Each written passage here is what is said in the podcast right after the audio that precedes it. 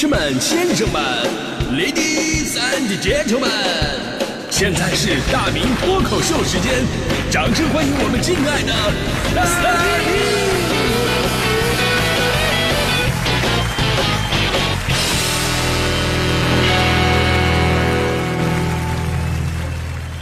明！好，欢迎各位来到今天的大明脱口秀，我是大明啊。今天的这期节目啊，真的是让人大开眼界，因为现在这个玩具啊，跟我们小的时候玩具啊，已经完全不一样了吧？咱不说这个造型功能有多进步，而是社会属性它发生变化了，对吧？小的时候玩具呢，就是给小孩玩的，现在的玩具啊，那真的不好说了，这很多甚至已经变成了呃社交炫耀的一个资本。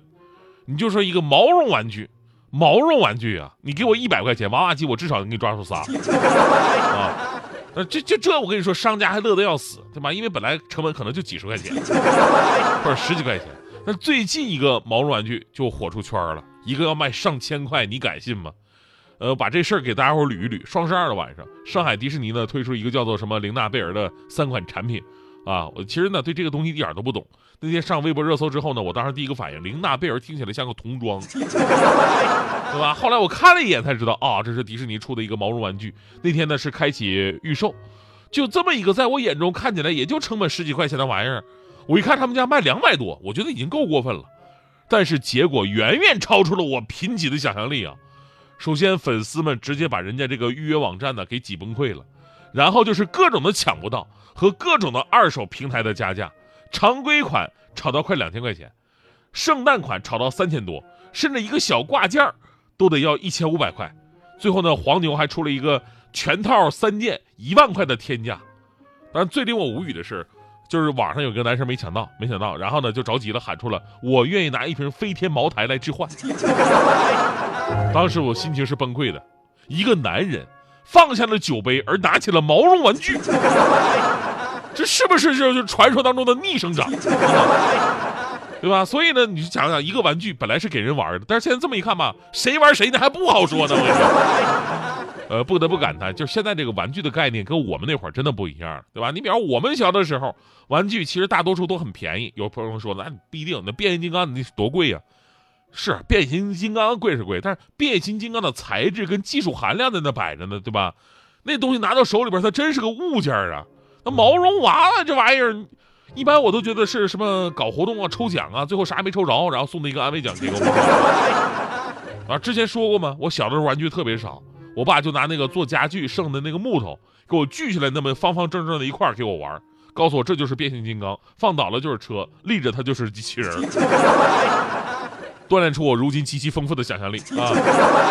你包括大迪也是，大迪也没什么玩具。小的时候，爸爸他直接给他买了一个铅球给他玩啊，买一个铅球。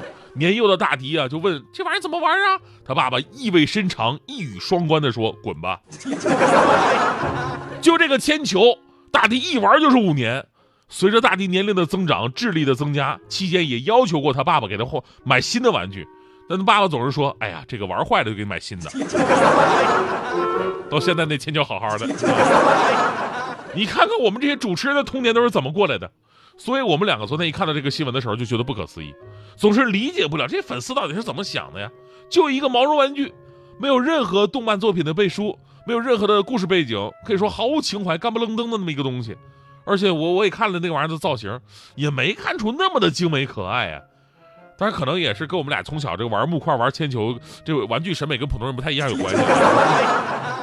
但总之啊，这东西你说你卖那么贵，你还疯抢，我确实无法理解。然后呢，昨天我还特手欠，我就查了一下，啊，顺道查了一下世界上最贵的那些玩具，突然觉得童年无知是多么的好的优良品质。世界上最贵的那些玩具，我给大家伙长长见识啊。什么钻石芭比娃娃？你听这名，钻石芭比娃娃，三十万美元。由著名珠宝设计师设计，还有什么黄金摇摆木马，六十万美元，让你孩子一出生就骑上了人生巅峰。一个立方体的魔方卖一百五十万美元，魔方怎么那么贵呢？因为这个魔方它是由黄金、翡翠、紫水晶跟红宝石制作而成，玩意拿到手里你你还敢拧它吗你？还有叫一个什么斯泰夫路易威登泰迪熊。哦，斯泰夫路易威登泰迪熊，你听这名字就有种深深的奢侈品的贵族气质，对吧？但是谁能想到这玩意儿它竟然卖二百一十万美元，而，中间还有很多，我就赶紧直接快进到最贵的那个，叫娃娃屋啊，叫娃娃屋，叫什么阿斯特拉特阿斯特拉特玩偶城堡。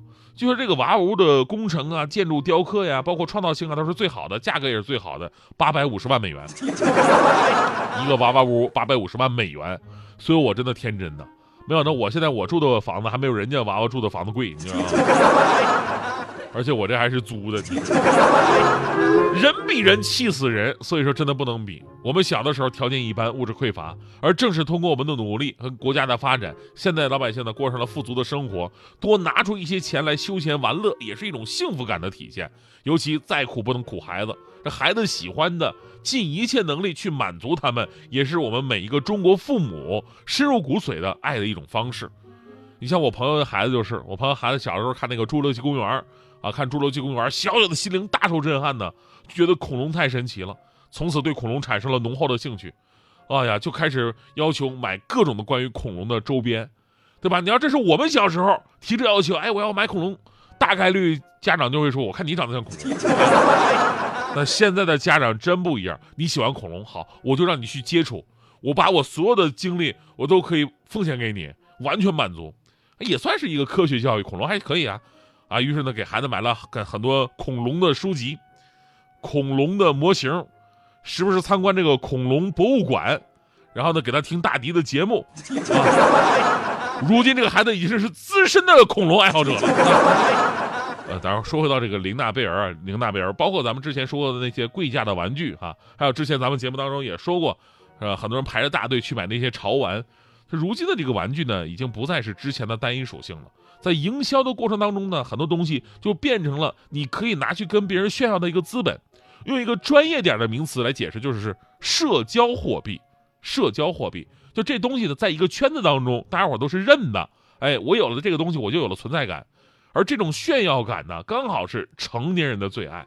只是每个圈子大家伙认同的东西都不一样。咱们呢，在不同的圈子，也不用说谁是谁非，自己开心就好了。那在这里呢，我们要温馨提醒的是什么呢？就是任何的炒作呀，它都有回落的时候。这一波的玲娜贝儿在各种的品牌营销啊，还有这个网红推荐的炒作之下呢，价格已经远远超出了其产品价值了。而这东西呢，它本身它又不是什么稀缺的东西，原材料的资源呢，也不是那种不可再生的。人上海迪士尼本身也说了，说，呃，几个月之后呢，还会未来几个月之后呢，还会不断的补货，而且还会加大补货的数量。所以这个时候，你从黄牛那儿拿到了，可能是幸运啊，但是也可能是悲伤的接盘侠，啊！当然最后也要说，人和人的想法不一样啊。有人我就喜欢，我花多少钱无所谓，我就接盘了，怎么着啊？先人一步得到才最重要，那就当我什么也没说，对吧？只要是没触及社会公序良俗的底线，没伤害别人，咱呢就不用自己的价值观去讨论别人，这是自由，对吧？哎，有的男人啊喜欢毛绒玩具，它是一种童心。就比方说，我我跟大迪现在几个好朋友，我们自己组乐队写歌，对吧？干的都是上学那会儿才应该干的事儿，他不也是一种童心吗？对吧？每个人都觉得自己的干这个是有意义的。昨天我看一个热搜，很多朋友应该也看着了吧？就是歌手杨坤老师啊，感叹说中国流行音乐近年来没什么好的作品，可以说倒退了十年。这很多网友就炸了，不干了，说什么中国流行音乐倒退十年？这话是你说出来的？我们觉得起码倒退三十年，所以呢，在这样一个大背景之下，你看我们开始搞乐队，开始写歌，也算是对中国流行乐坛复苏的出一份力嘛，对吧？那这时候我突然又想到另一个问，另外一个问题，那就是，就是现在连我们这种乐器都不会的，都开始出来搞乐队了，那你说中国乐坛还能有救吗？